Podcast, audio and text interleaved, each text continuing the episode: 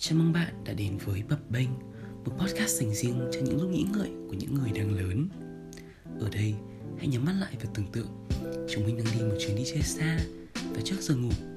Mình là Nghĩa Nguyễn, chị Lan Nhi và bạn, mình sẽ gọi bạn là bạn nghe, họ bạn tên nghe nhé. Mọi người đang cùng tâm sự nhỏ to về những vướng mắc mà chúng mình đang gặp phải trong cuộc sống thường ngày. Điều đặc biệt là sẽ không có một giải pháp tuyệt đối nào được đưa ra cả mà có những trải nghiệm mà mình chia sẻ. Chúng mình mong bạn sẽ suy nghĩ và tự tìm ra lối đi cho những bài toán trên chiếc bập bênh của chính mình. Bạn sẵn sàng chưa? Ok, chúng mình bắt đầu nhé. Nghe nghe, hôm trước cậu kể là đợt vừa rồi phải làm nhiều việc quá. Xung quanh một đống các kiểu deadline. Lúc nào cũng bận bịu với áp lực. Thế là hết đợt đấy cảm tưởng như không muốn làm gì nữa, đúng không? Đây, lần này chị nhi cũng đã gặp phải chuyện y hệt luôn này. Ừ, chào nghe, chào Nghĩa nha. Được vừa rồi chị cũng có một đoạn bận bịu tổ chức một cái event lớn Xong thêm cả công việc bên ngoài Vẫn duy trì việc học và hoạt động ở trường. Xong nghĩa chị cũng có một cái lịch thi bằng lái xe là bất ngờ nó ập tới.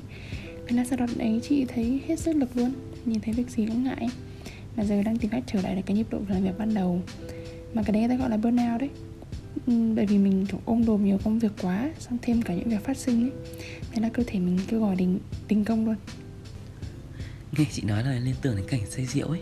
Nhưng mà thay vì say men truyền truyền thì mình say deadline. Xong rồi kiểu cơ thể ngất ngư ngất ngư ấy. Nhưng mà sao lại có những lúc mình mệt kinh khủng như thế nhở?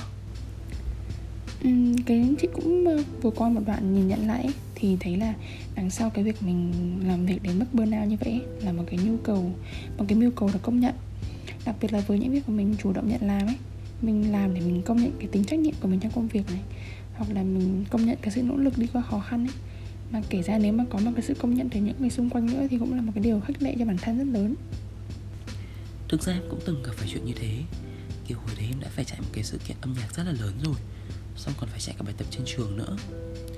Em để thấy một điểm chung giữa câu chuyện của bọn mình nữa là bọn mình đều có những việc không muốn làm cho lắm, nhưng vẫn cố làm cho tôm tất đơn giản là vì nếu không làm thì mình sẽ không có cảm giác an toàn.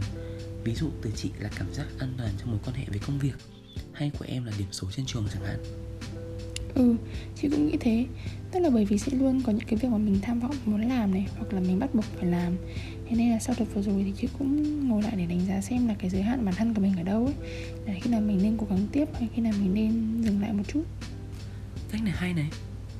Với em thì rút nghiệm từ đợt đấy thế là mấy hôm nay cũng thử phương pháp dự trù rủi ro.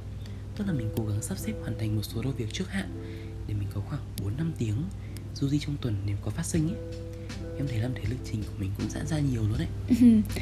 Ừ nhưng thực ra mình cũng còn trẻ thế nên cái việc mà ôm đồm công việc cũng hơi khó tránh. Thế thì thỉnh thoảng mình cũng bình tĩnh lại một chút Tự dặn bản thân là chỉ cháy thôi Đừng để cháy sạch là được. Cảm ơn bạn đã lắng nghe số đầu tiên của Bập Bênh Chúng mình mong bạn sẽ tiếp tục ủng hộ những số sau của podcast này. Và đừng quên follow Bập Bênh trên các nền tảng mạng xã hội Để lắng nghe nhiều hơn từ chúng mình nhé.